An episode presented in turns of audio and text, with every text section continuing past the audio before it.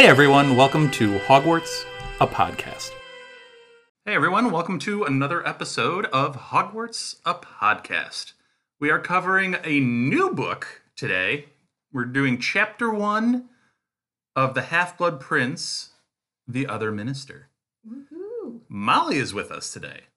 Everyone. Mollie, you're opening a book for the first time. How do you feel? No, oh, I'm super stoked for this. You said that this was one of your favorite books, yes? Oh, yes, it, it's my favorite book.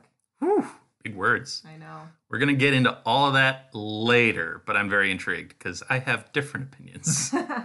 Just have a quick shout out really quickly. Uh, we got a comment from Mabel on our Order of the Phoenix, chapter 37, The Lost Prophecy. She goes, uh, I think the only person to blame for his death, Sirius's death, is Bellatrix or J.K. Rowling. Anyway, yes, different actions could have saved him, but death is cruel and oftentimes has no reason.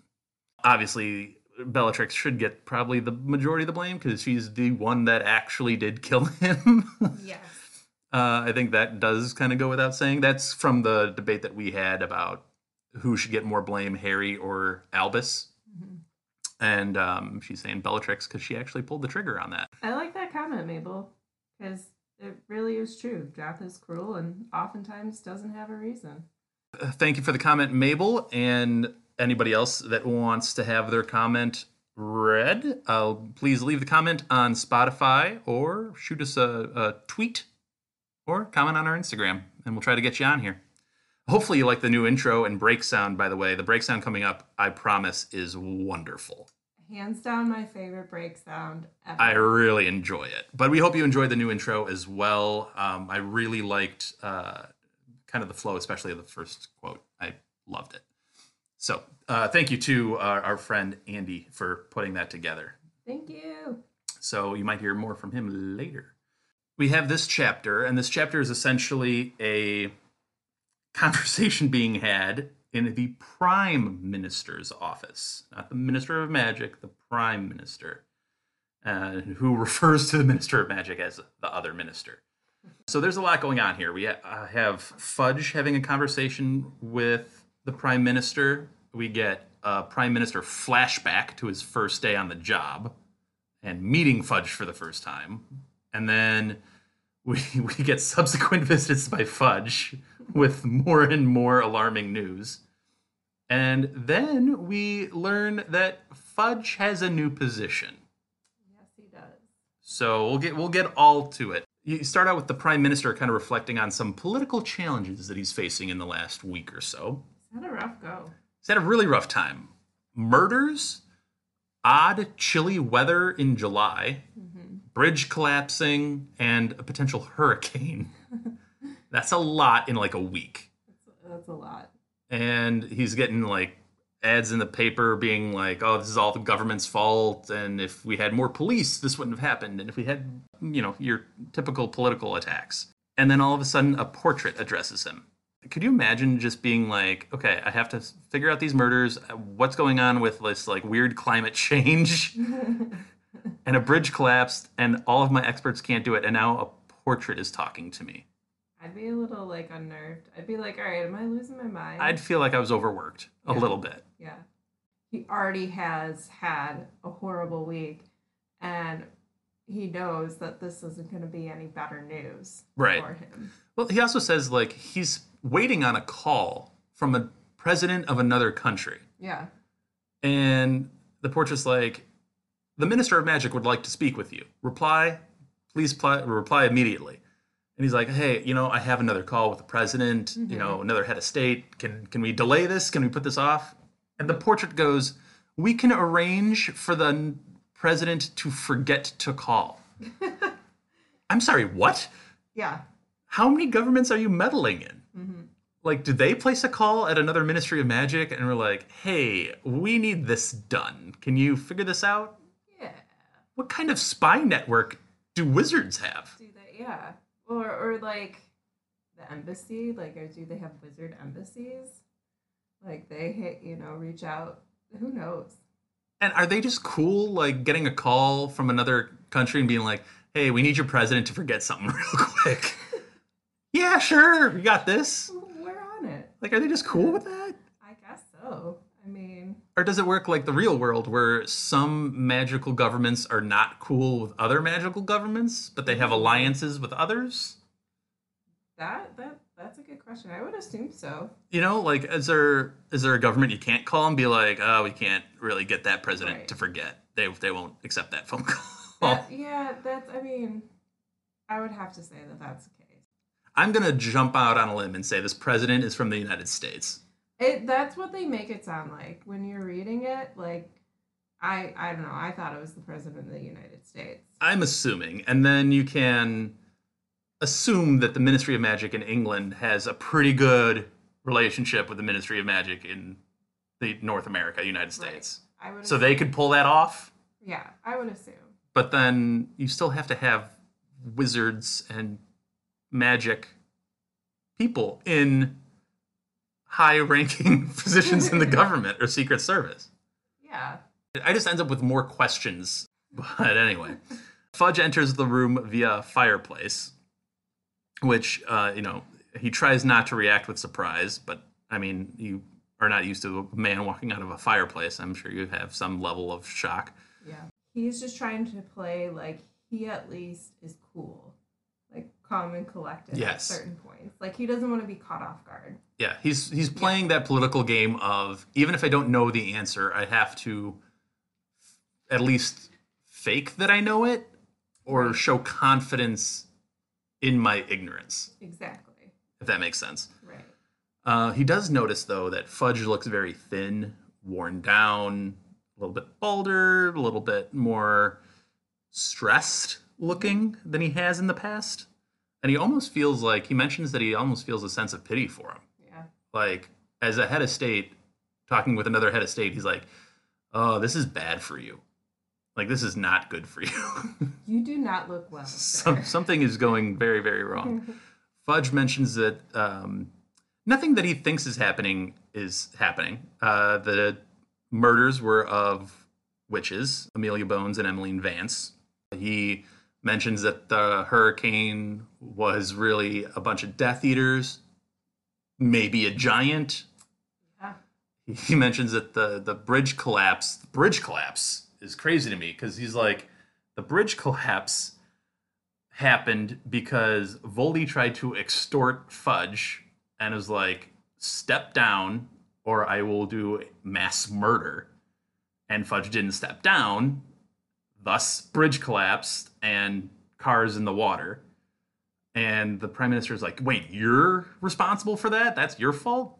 And Fudge is like, I'm sorry. Are you going to just like give in to like terrorist demands? Like, exactly. and he's like, well, I guess not, but still, like, what the, what am I supposed to do here? I'm answering these questions because of you, but at the same time too, like put yourself in his position. Yeah, Fudge is not in a great position. I don't want to say completely of his own making, somewhat of his own making. Yeah. It, it's hard like you feel bad for him, but at the same time too, reflecting back on the last book, you don't feel so bad for him. Like it's a weird kind of like push and pull, especially if some time has gone by between those reads. Like just coming fresh off of Order of the Phoenix, you're kind of like whatever fudge, but at the same time too, you're like I feel bad for you, man. I think things that he could have done differently, he could have probably tried to lock down Azkaban a little bit more Yeah. and try to really keep Dementors on his side and not have the mass breakout, because that's really what I think turned the tide against Yeah. him Yeah. Um, he even mentions, and I want to get your take on this. Fudge mentions that Voldy's not so bad if he doesn't have support. Ooh. Like uh, he points to the breakout of Azkaban as like, we're fine. Even if Voldy does come back, I think we could deal with it. But if he gets support again, then we're in trouble. Yes and no. I mean, I think it that's a tough question because I think Voldy is just such a powerful person and wizard and person in the sense that he's very good at manipulating people. I mean, I think he's pretty dangerous. he has a knack for recruitment, either with the uh, verbal persuasion, naturally, Right. um, just his charisma in general has a knack for recruitment, and you know the forced recruitment in various ways, Right. um, whether it's spell based or threat based. He's not afraid to get people to follow him in any means possible. that last scene in the in the Ministry of Magic, where Voldy is possessing Harry, Yeah. and you all of not all of a lot of his Death Eaters are wrangled up downstairs. He doesn't have support. Bellatrix is under a massive statue. She can't really support. You have Dumbledore and the entire Ministry of Magic coming in, and he's like, ah, "All right, I'm out." like I, I think I'm gonna call a timeout and I'm gonna get out of here Right. instead of trying to fight everybody. So I think that's maybe what Fudge is going on is like if we can isolate him alone, he's not so bad. But when it's him and a legion of followers that are now causing hurricanes in this part of the country and a bridge collapse in this part of the country and murders over here and over there, it's like uh, what are we supposed to do with that? Right. But I mean, isn't that like every horrible Yeah, well, yeah. dictator person? Yeah. you know? Yeah. It was just interesting to hear Fudge be like, I think Voldy's not so bad. He's not that dangerous Yeah. unless he has support. yeah. Which is just an interesting quote from him. Oh, for sure. But yeah, I think. I mean, I still think that Voldy, in his own right, is a pretty dang powerful wizard. So, I mean, it just makes it ten times worse with followers. Fudge does refer to that multiple times as like he's the most powerful dark wizard potentially ever. And he might be the most powerfully magic person on the planet right now. Yeah. Like he references that like two or three times in this chapter of just like he's a big deal. Yeah. he's a problem. so, um, yeah.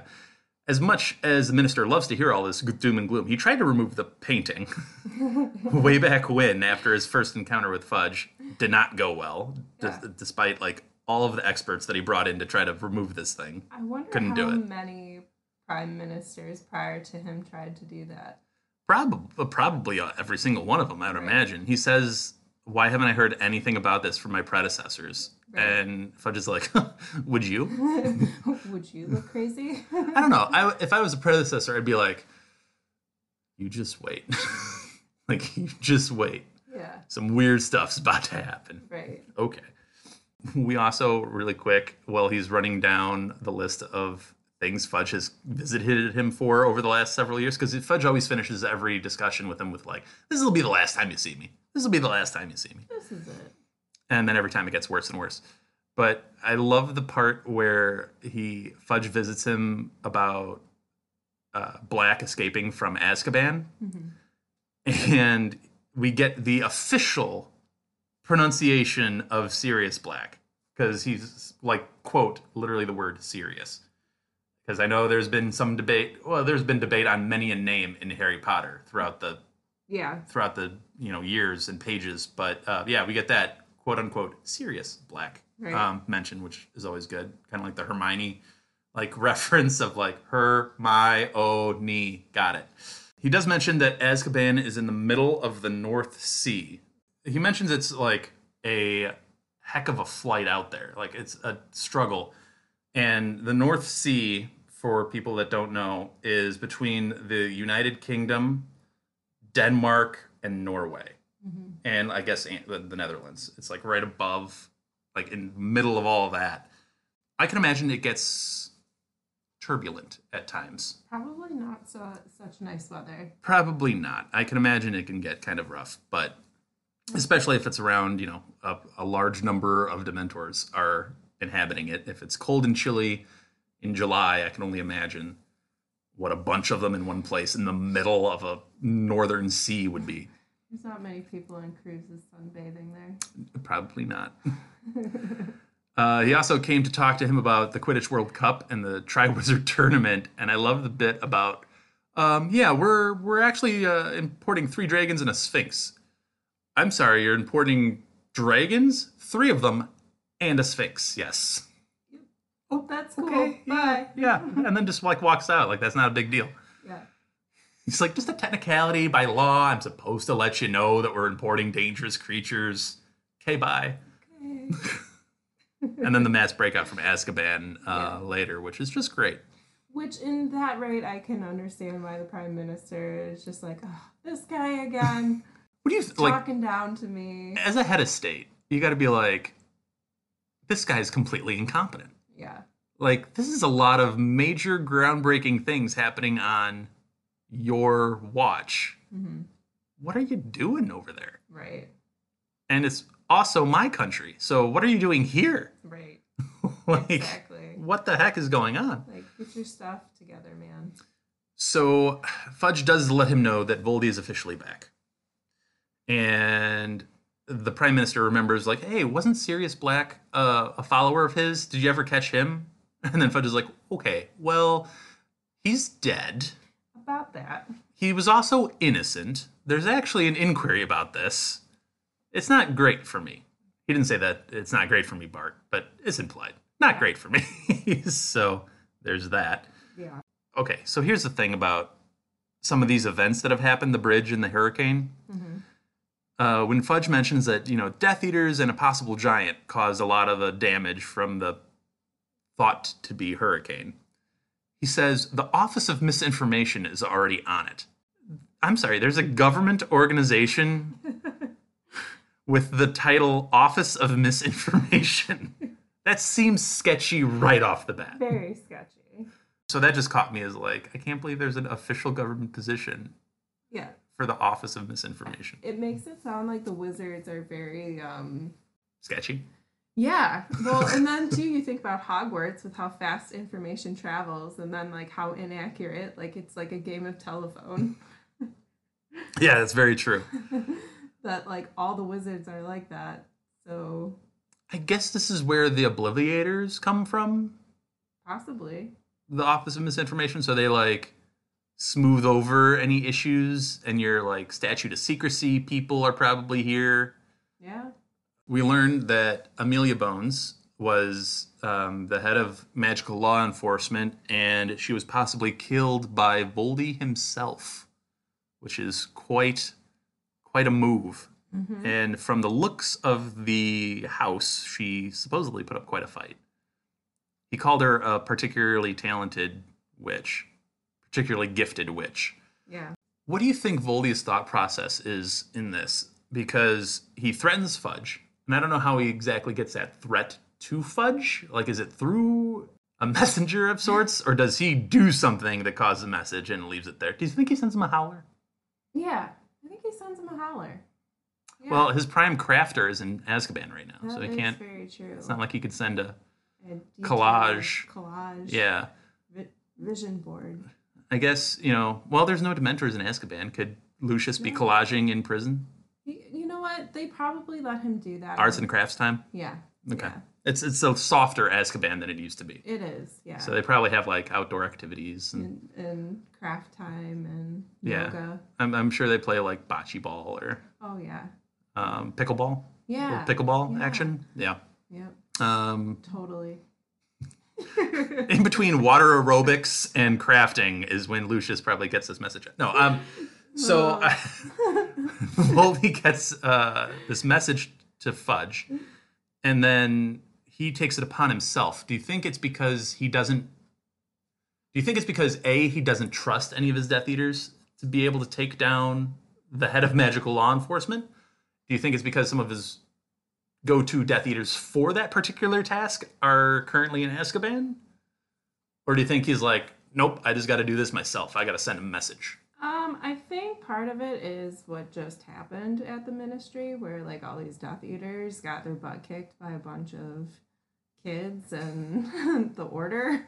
So I'm sure part of him is just like incredibly angry. Plus, I mean, Voldemort doesn't really seem like, you know, a very zen, um, forgiving man.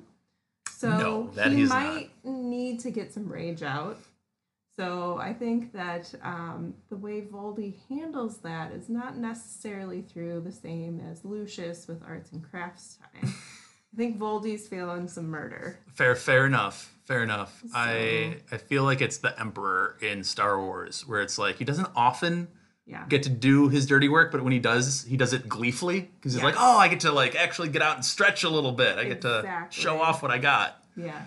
Um, yeah, that's fair. Yeah. I, I think some of the Death Eaters that he'd probably normally send to do this are currently still in Azkaban. Yeah. I'm thinking like the Dolohovs and McNairs of the world, I'm sure that's a part of it too. And and uh, well, I guess he's still got Bellatrix because Bellatrix is free. Yeah. But he's probably, like you said, probably not exactly happy with Bellatrix at the moment. No. So maybe he's just like, you know what, I can't trust you. Mm-hmm. I'll do it myself. Yeah. Yeah. So I think he's trying to stretch his legs a little bit, blow off some steam. In Probably. The way Voldy knows how. And he's probably it's still a little bit of a flex on his part to be like, oh, I know she's a gifted witch. I know she's got a high position in specifically law enforcement. If you had any doubts that I could still get this done, let me go prove it. Right. So- Exactly. So, But after that uh, lovely discussion between the two ministers, we learn that Fudge has been sacked. He's. I feel like the prime minister's like, "Wow, you've had it. You've had it really rough. Like, are you in trouble?" And he's like, "What are you talking about? I, I was gone three days ago. Like, the most united the wizarding world has ever been has been like, I should get out of this position." I, he needs to leave. yeah. Uh, we might have some differences, but we think he needs to go. Yeah. Um, so he's stepped down. He has been sacked. And Rufus, I'm I am so sorry that I'm probably going to mess up this name so often.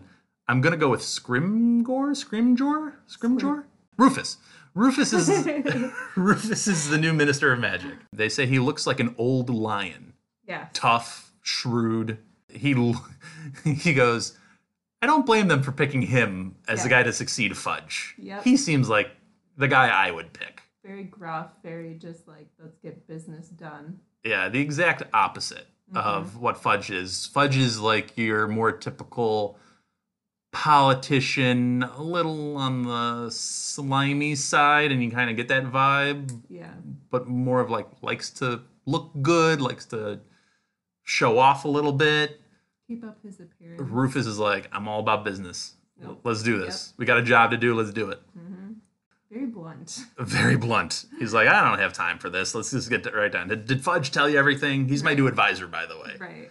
which I have a point about later. My boy Rufus is telling the prime minister that we need to protect you. So we're gonna shift some of your your people around you. And he's like, What are you talking about? I love my security. Everybody around me is great. I'm fine with that. And then he goes, Well, Kingsley Shacklebolt. No, Kingsley's got to stay. I love Kingsley. Well, yeah, because he's a wizard. Like we placed him there. Right. You just said you were cool with it. Well, yeah, well, he's just got to stay pr- productive, and, and, and then I'm okay with it. like he's getting the work done at like three times the rate as anybody else. He's It's like the best man. yeah, because he's using magic. Um, so Kingsley Shacklebolt, Yeah. or also secretary. Yeah, your guy. Do you think you'd like this job if you were Kingsley? No. No. Probably why he's using magic to get most of the work done. Well, I mean, there's that. Yeah. You know, like he's probably wanting to get in and out of there so that he can deal with what is actually going on in the wizarding world. Do you think he gets chided by the other Aurors? Like, dude, you're pushing paper. No, I don't think so. Because I think Kingsley is a force to be reckoned with. That's true. That's yeah. I, I don't think anyone's gonna mess with Kingsley. I mean, Rufus himself said like this dude's a highly talented Auror, Yeah.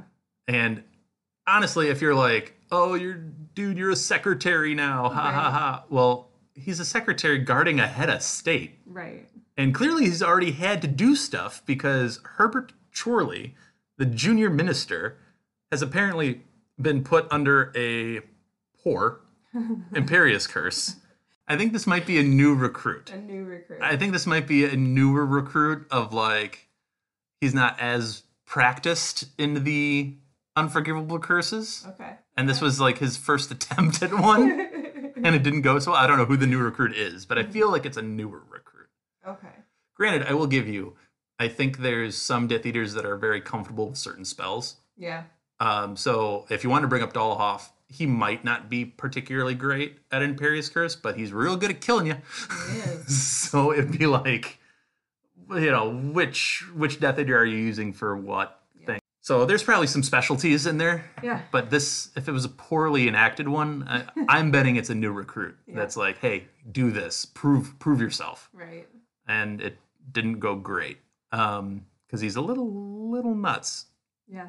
But He likes to think he's a duck. And then they tried to get him into St. Mungo's, and he tried to strangle three healers. So they're like, yeah, we're gonna remove him from society for just a little bit, and try to try to fix break. that. Um, we do find out that Fudge is the now the advisor of Rufus, and I'm wondering about that. I'm wondering like is it because Rufus is really good at the getting down to business part of it, but he's not good at the politics of it?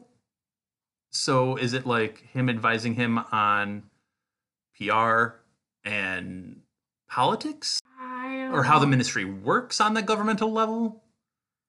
That I don't know because it doesn't seem like Rufus is really concerned with that, with his gruffness.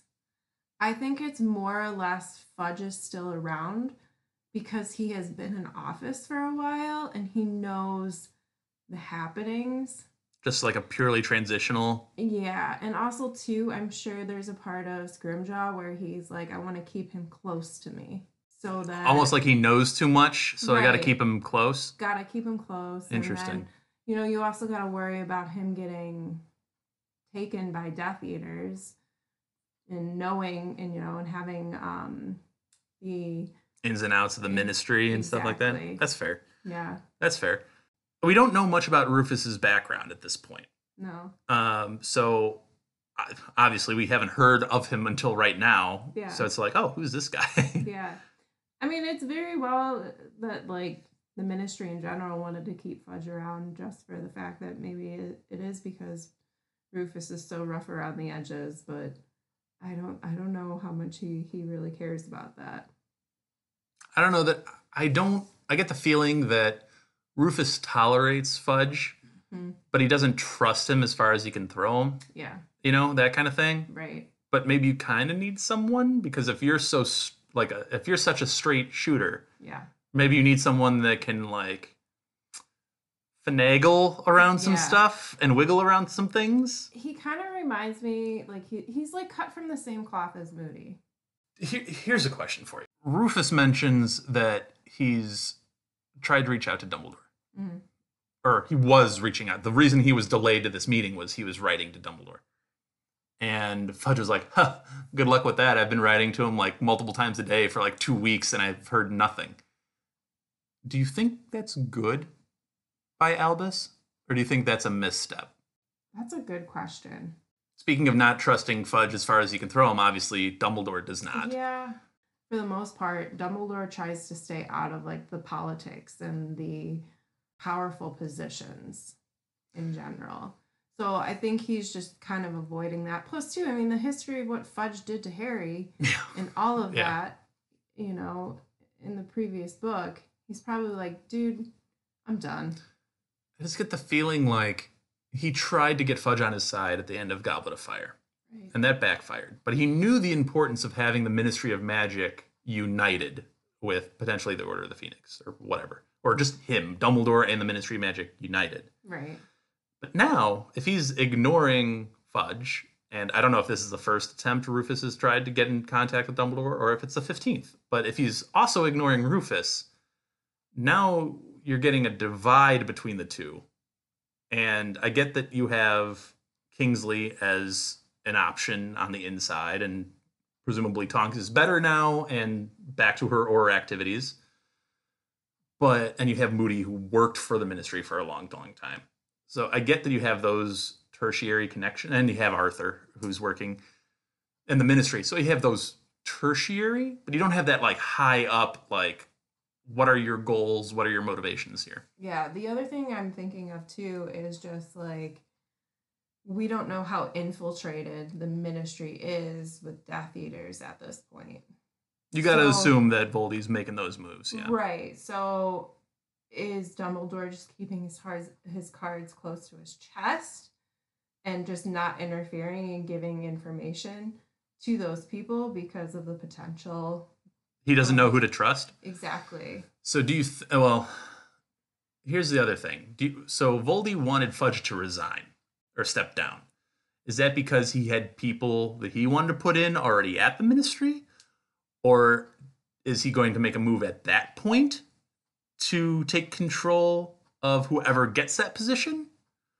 Because honestly, if I'm Voldy, I kind of want Fudge to stay. Fudge being in power has worked well for him so far. That's true. You know what I mean? Yeah. So, or is it like, well, okay, now Fudge knows I'm away, so now he'll be a little bit more competent and he knows how the ministry works, so maybe he should step down. Like, I don't know what Voldy's thinking is there, like what his strategy is. No. I would assume he'd like to try to create a vacuum that he can then fill Right. in some way, shape, or form. Right. Whether he has someone there now or he has things in place to get control over that person that takes that spot. But it's just an odd thing. Like, if you're Voldy, I'm like, oh, I was cool with Fudge. right. Fudge was helping me. Right. Yeah. Interesting question. I I would assume Voldy knows a fool when he sees one. Yeah. Like, he can manipulate Fudge without even having to actually Right. physically manipulate him, you know? Yeah. Same time too, though, that like Fudge down deep down is like a good person. You know, he's not really looking to have Voldy take over, and there's got to be some kind of redeeming quality that Fudge is not gonna. I mean, I don't know. I want to, Do you okay. know what I'm trying to say? Yeah, I do. I, I want to say Fudge, from what we see of Fudge as readers, and we've talked about like in previous episodes his motivations for the decisions that he's made Right. and how they can be viewed as reasonable Mhm. given his point of view on the situation Right. uh, as a head of state and not wanting to cause panic amongst the people and like hey we need proof before we just like spurt out a bunch of you know, stuff like i get it we see fudge in these five books as uh, we view him from the perspective of oh he's a bumbling idiot right. he can't be because he rose to the position of minister of magic Exactly. he's got to be a smart shrewd politician slash wizard Mm-hmm. You would hope. to get to that position in the first place right. so you he's got something there Yeah. um, that clearly Dumbledore thought was valuable because he tried to get him on board at Goblet of Fire. Right.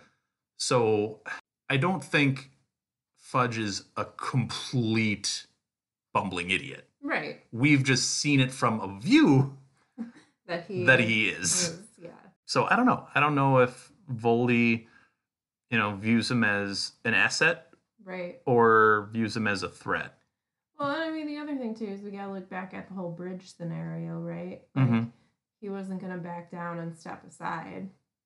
Right. So maybe he's a threat at that point. If he's willing to stand against Voldy, Exactly. then you're a threat to me. Right. So, and I, I think that's a good point that you bring up. I think we should look at how Fudge treated that, Yeah. and then, you know, he called Voldy's bluff, Yeah. which I mean, that in itself could be a mistake because how often does that man bluff? Exactly. Probably not often. Right. He's willing to back up whatever bet he makes. So, Yeah. it's hard to tell. It's hard to tell because it's like such a just love hate, like not. He's been. it's a like hate relationship. Let's not forget that you know we again even in this chapter it makes Fudge look very incompetent when he's running through all of the things that have gone wrong on his watch. Exactly. But there have been a lot of crazy things that have gone wrong on his watch, Right. not all of which are his fault. Exactly. There's a larger game at play. Exactly. And then you kind of can relate it to the current prime minister who has all these things going wrong. Completely not his fault, Completely not. but he's going to take the blame for it. Exactly. So it's like, I don't know, politics is a weird thing. it's an unfair gig, but that's the gig you signed up for, Yeah. and everybody's going to look to you for answers, and you best have one. Otherwise, it's going to be your head on the chopping block. So that's the nature of the position. Yeah. Congratulations, Fudge. Exactly. And now it's Rufus's job. So hmm now he's got to deal with it. I did like uh, just to wrap up the chapter really quick. I did like how the prime minister was like, "You guys have magic. You should be able to fix everything." Right. And then they just Rufus and Fudge look at each other. I, I just get the image like Rufus was like, "Go ahead," Yeah. and Fudge was like, "That's great," except they also have magic. The other side has magic too. To wrap up the non-spoiler, I, we're going to get more into um, Mollie's thoughts about Half Blood Prince um, and why she loves Half Blood Prince so much in the spoiler section. But really quick, uh, I do remember, and I've told a little bit of this story um, in previous chapters, where obviously I got was late to the party on Order of the Phoenix, so I came back into the Harry Potter fold with Order of the Phoenix, and I loved Order of the Phoenix because again, it, it reignited my love of Harry Potter. And I was like, oh, I wonder when the next book's coming out. So I looked it up, and Half Blood Prince came out a week after I finished Order of the Phoenix. Oh man. That's how late I was to the process. So you mentioned like, oh, there was a big gap. Not to me, there wasn't. Right. I rolled right into Half Blood Prince. Yeah. And here's my mini hot take that you might not like. Oh boy. I rolled out of Order of the Phoenix and into Half Blood Prince, and on my first read, this is one of the few times where I very much remember what my first read reaction was like. Yeah. I did not like this chapter. So much so that, dare I say, I was bored by it.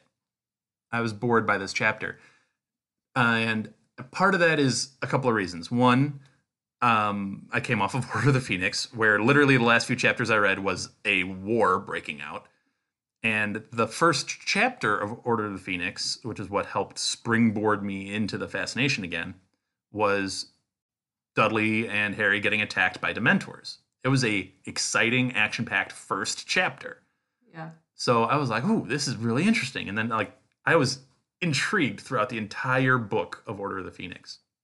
And then I get to this first chapter, I'm like, "This is slow. This is boring. It's politics. Blah blah blah blah blah."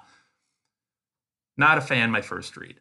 However, subsequent subsequent reads go on and I have grown to actually appreciate this chapter a lot more. I think it's actually a very fascinating chapter. I think it I think there's some really cool things that are dropped in here. Like I said, the wizards meddling in foreign governments is stunning to me. Um, I, I like meeting Rufus for the first time. Uh, Kingsley, I've, I've grown to love Kingsley as a character, and the idea that he's there watching. You're King. You're Kingsley's fanboy. I really am. I love Kingsley You Shacklebolt. I, I really, really like him as an Auror. So Do you uh, have a collage of Kingsley? I should. You should. I should. We can we can get that on the Instagram sometime soon. Please. So the idea of him being a glorified secretary is fantastic. But I also, like I said, love the idea of him watching over the most powerful man on the Muggle side of things in that world, um, in that country, which is great. So there's some things that jumped out to me on the subsequent reads. I'm like, actually, this is a really fascinating chapter, and I really enjoy it. I don't. It's not my favorite opening chapter to the Yeah. series, but it's much better than I originally gave it credit for. Yeah. Uh, I think it's similar too to. I know a lot of people said like the first chapter of um, Goblet of Fire was really slow and hard to read, right? Mm-hmm. So we come off of book three with all of that excitement and Sirius being alive and all of that. Go into a more mundane type of slow start. Yeah. I think it's very similar where if you you come off of Order of the Phoenix with all of that excitement and all that action. I mean, that book is so action packed right Mhm. from the start. I could totally understand coming into this first chapter and being like, what the heck? This is a slowdown. Yeah. And because I had to wait, I, you know, I jumped right into this and I was okay with it because I had some time in between. Yeah. So, I, I will give the the first chapters of four, five, and now six. I think are really interesting first chapters, and I like them a lot more um, because there's something different. They are. They, they're a little different vibe. Uh, obviously, in um, four, you get the the scene at the Riddle House. Mm-hmm. Five, you're at Privet Drive or around Privet Drive, Little Whinging, uh, Wingding, Wing, Winging, Winging? Winging. I think it's You're in the neighborhood. Yeah. but something happens at the neighborhood like action happens and then here you're in the prime minister's office and you're getting a behind the scenes look at how government works and that's great whereas the first three i would take those three chapters 100% over harry was hot under a bush in front of Harry was Privet Drive. yeah and and then it's just a chapter of him being stuck in a house yeah. being miserable like i would take these last three first chapters over like the first two or three Yeah. hands down every every time 100%. When I was reading it now, all I kept thinking about was Winston Churchill and his oh okay his reaction to like the Minister of Magic showing up, especially too during like when Winston Churchill was prime minister. Yeah. Like what that would have been like. I really want like a like spin-off side series. oh that'd be Not cool like a side series, but like a little a little a little book on that. that'd be really cool actually churchill would probably think he's drunk Probably. Ooh, i've had a little too much tonight i guess um because churchill would have been an interesting time because world war ii would be if we're going to the fantastic beasts series yeah. would be around that Dumbledore Grindelwald ish time. So Churchill would have been a factor because he was between World War One and World War Two. He was obviously very active in in British politics. So that would have been right in his wheelhouse of Yeah. like, hey, there's some weird stuff going on. Then he steps into the office and is like, uh, Yeah. what? Exactly. I just want to see that whole thing take place. I just picture him sitting there with with a cigar, Yeah. just like, what is happening right now? I don't know. Maybe you offer him a drink like Fudge offered this guy, and he's like, okay, Yeah, let's have a talk. Let's have a chat. Yeah, exactly. I don't know, but I, I do like that idea of like real heads of state being like, uh, what? So does that mean like the president of the United States gets the same thing from the? God, I hope so. that would be a real interesting thing too. I really hope so. Oh man, that would be that that'd be interesting. Yeah. We will pause it here, and we will get to a new break sound. Yes. We hope you enjoy this new break sound. We'll be right back. Before we get to our break sound, I'd like to acknowledge our friend Andy, who helps us produce our intros and our break sounds. If you want to hear more of Andy's work and like Formula One racing, check out the Outlap F1 podcast. It's your one stop shop for Formula One news, insights, race previews, and reviews. You can find them wherever you listen to podcasts, and they even have a YouTube page. So check out Andy, Cody, John, James, and Deanna and join them on the Outlap. Where is he? Where's my Won-Won? All right, so we are back with the spoiler section after our brand new break sound. Mollie, I know you love that break Oh sound. my god, it's my favorite. Won-Won. I love it. Uh, absolutely. I did not have Lavender Brown getting a quote on our podcast, but there you have it. Yep. It just works so, so well. You know how much I love the love that is sparked in all of these. You love the favorite WUV? I love the love. There you go. Yep. Won-Won. um, oh, I do love that break. Uh, so some spoilers, uh, really quick before we get to Mollie's deep, deep love of Half Blood Prince. Um, we do get a mention from Fudge that he has spoken with Albus, or when he did speak with Albus, uh, Albus was kind of vague on some details, and specifically he mentioned like, oh, Voldy can't exactly be killed, but he didn't really elaborate on that. Um, I think it, I think he didn't elaborate on it because I don't think he had fully formed or hadn't confirmed the Horcrux thing yet. He's Yeah. just suspecting that that's a thing. Uh, also, he I can't give out the whole plan, right? Exactly. I mean, again, I think Dumbledore doesn't think much of Fudge, but I also think he's aware that Fudge isn't exactly an idiot either. Like, if he did lay out a full plan, Fudge might actually decide to go do something about it or look more into it. If that was the case, it might interrupt some of what Dumbledore had going on. So, I mean, you know, say what you want about Fudge. I just, I, I just don't think he's a complete idiot. Plus, too, it's like, I mean, that's the biggest secret.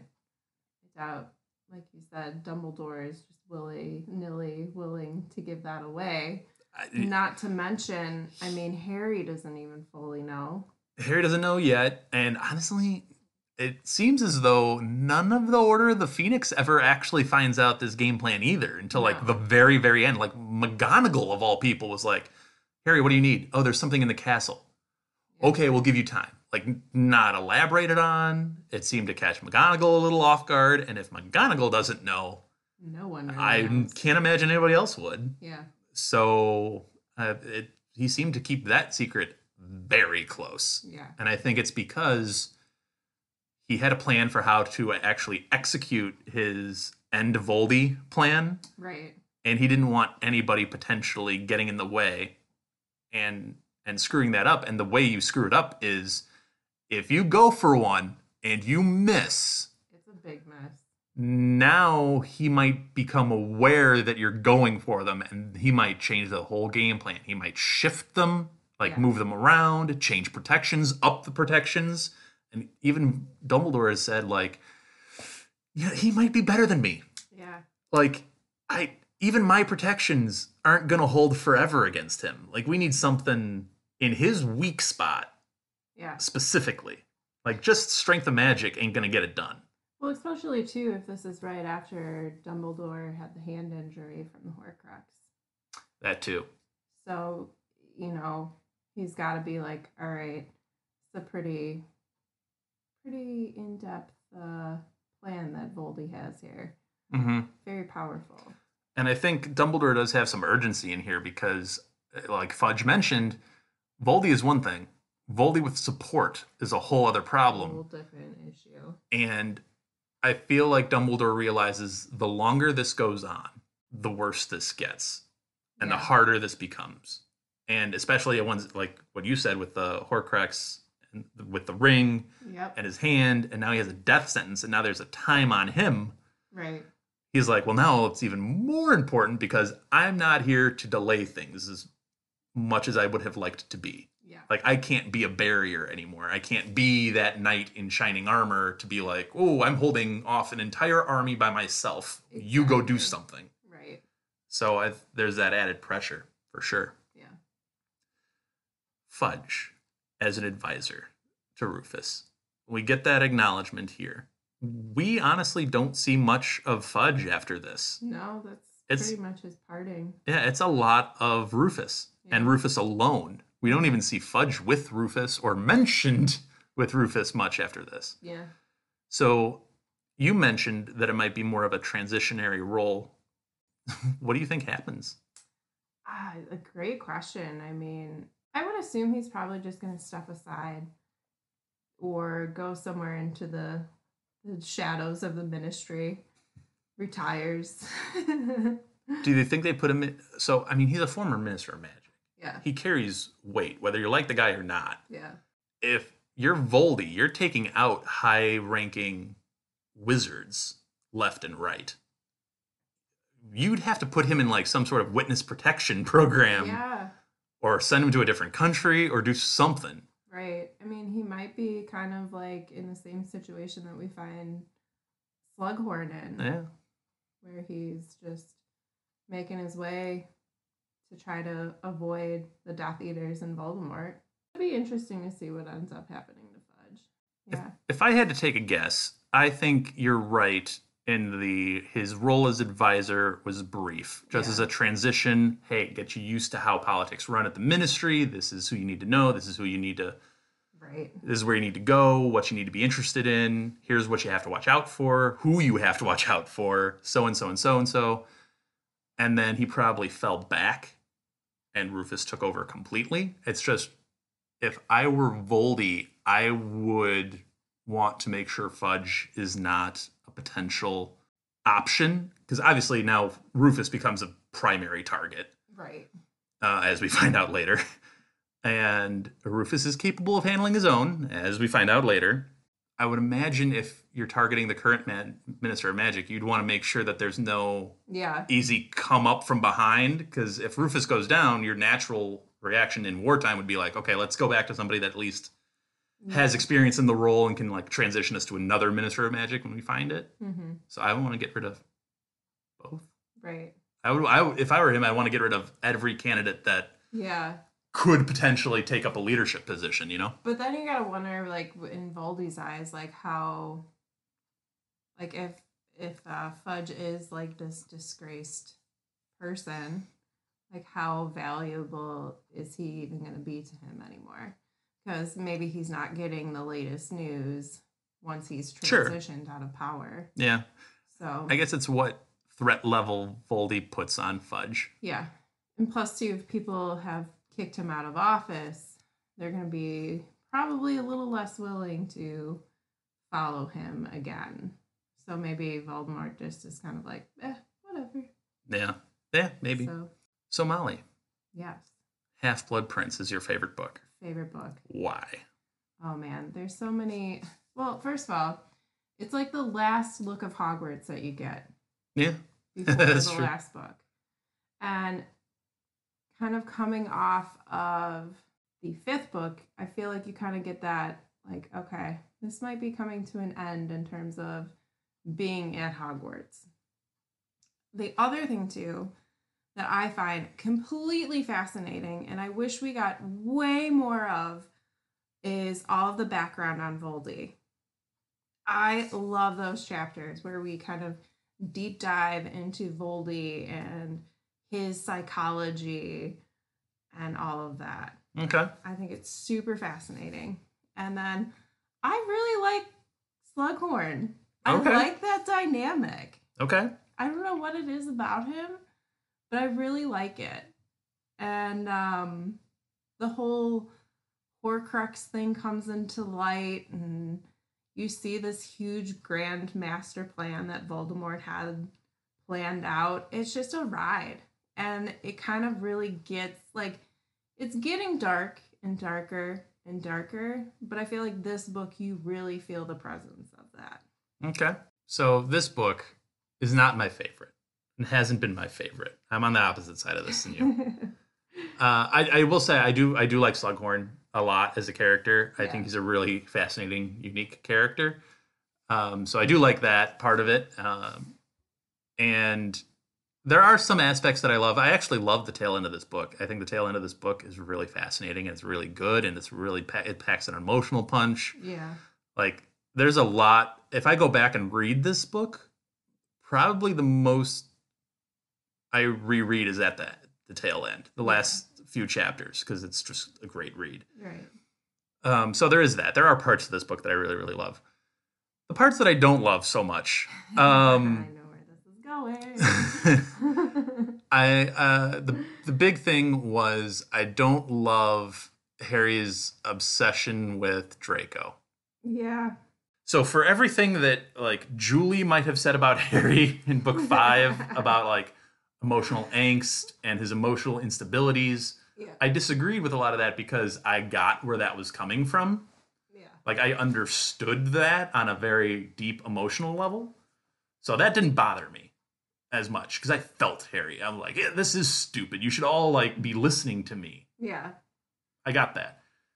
Here, I'm like, Harry, I get that you're suspicious of Draco. And I even get that your suspicions are right.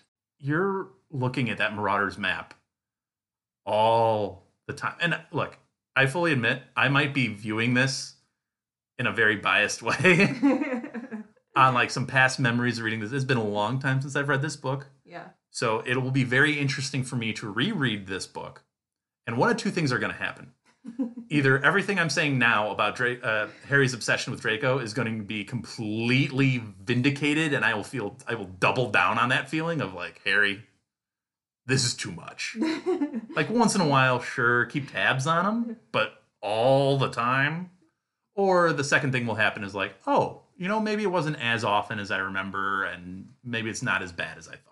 Yeah. One of those two things is probably going to happen as I reread this book. So it'll be interesting to see where I fall. Yeah, absolutely. But I think also, and I know you wanted to talk about this, so I'll lead you into it. But I think part of the reason I have negative vibes toward this book is even not the book's fault. Because there are some great things in this book, like I mentioned. But I have negative vibes towards Harry Potter 6 because the movie. I hated the movie Interesting. and I hated the movie in the theater on because when they still had midnight showings on like Thursday night. I'm there. I'm all excited for Harry Potter. I'm like ready for this. This is awesome. There's so much in this book that I want to see on the screen. Yeah. Mollie wasn't there. Yeah. So much of the best stuff in this book is not even in the dang movie. Yeah. and I was like, how? How could you leave this out of the movie? Yeah, I can see your point with that. I was angry. I was angry in the theater. That's the only time I've ever been angry. Okay. I can see your point with that because there are so many great things and cool things and little tidbits you find out in this book. But it's honestly my favorite movie of the series. we are so different. I know. Why is it your favorite movie? I just I don't know if it's like Daniel Radcliffe and him coming into more of like He's good in this an movie. actor, but like he was really fun to watch.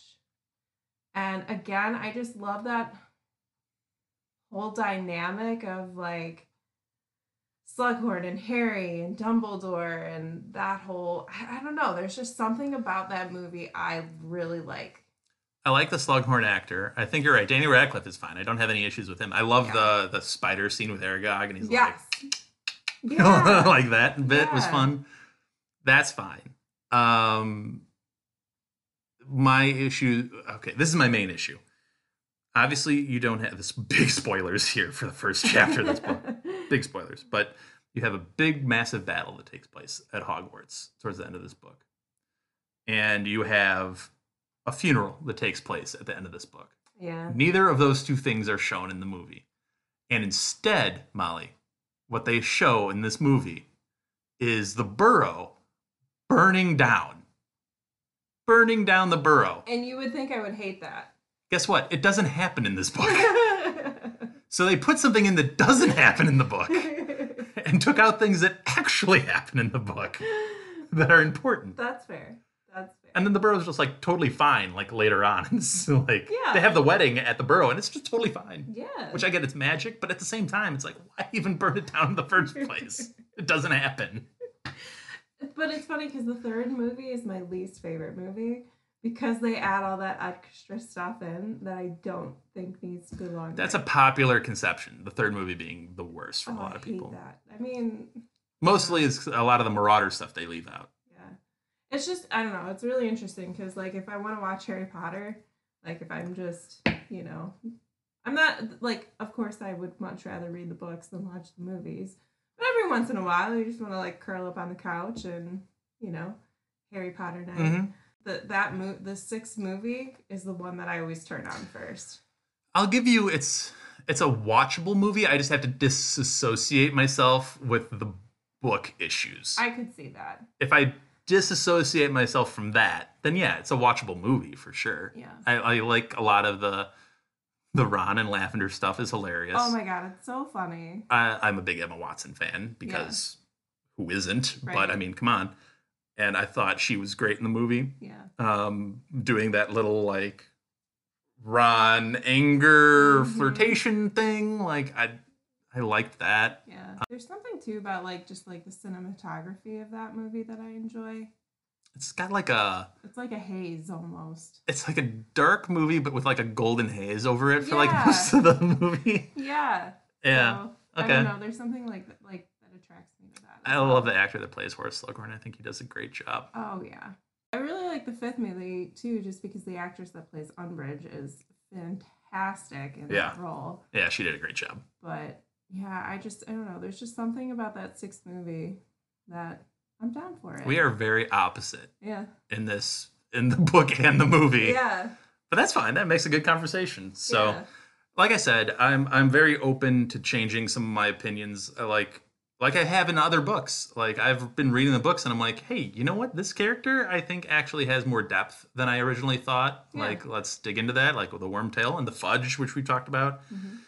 So and Cho from book five, I think there's a lot more depth there, and she gets a, a bad rap for a lot of it. So um it's it'll be interesting to see. I think my target in this book will be that Harry Draco dynamic. Yeah. Is it better than I remember?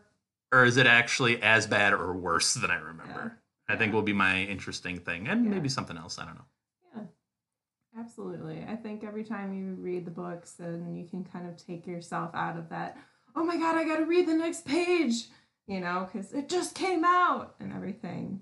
It takes me so long to just read a chapter because I'm like taking notes for this and like Yeah. breaking down like, ooh, that's an interesting character motivation or ooh, this little throwaway quote down here is really interesting. Let me write that down. And now all of a sudden it's taking me like an hour to read a chapter of Harry Potter, which was never the case. Right. But I love it. That's why I do it. Yeah. So, uh, do you have anything else? I don't. Cool. I think we'll wrap it up there for chapter one Yeah. of Half Blood Prince. Uh, we will be back for chapter two next week. Mollie will be back as well. I sure will be. So uh, we will see you then for chapter two. Um, thank you all for listening. We really appreciate all of the support on our socials on Instagram and Twitter. Please like, comment, repost uh, all of our stuff that we put out there. Participate in the polls. We love getting those poll results. Uh, yeah, leave a comment on Spotify and let us know. You might uh, end up with your comment being shared on the podcast. If you want to maybe have your voice on the podcast as well, you can leave us a voice message. That link is wherever you can find the podcast. We also have a support the podcast link where you can donate financially to the podcast. Uh, it's a lot of work to do this, so we really appreciate any support there as well. But thanks for listening, and we'll be back next week. Thank you for listening to Hogwarts, a podcast. If you like what you've heard, please click the subscribe button on your preferred podcasting app and follow us on Twitter and Instagram at Hogwarts a Pod.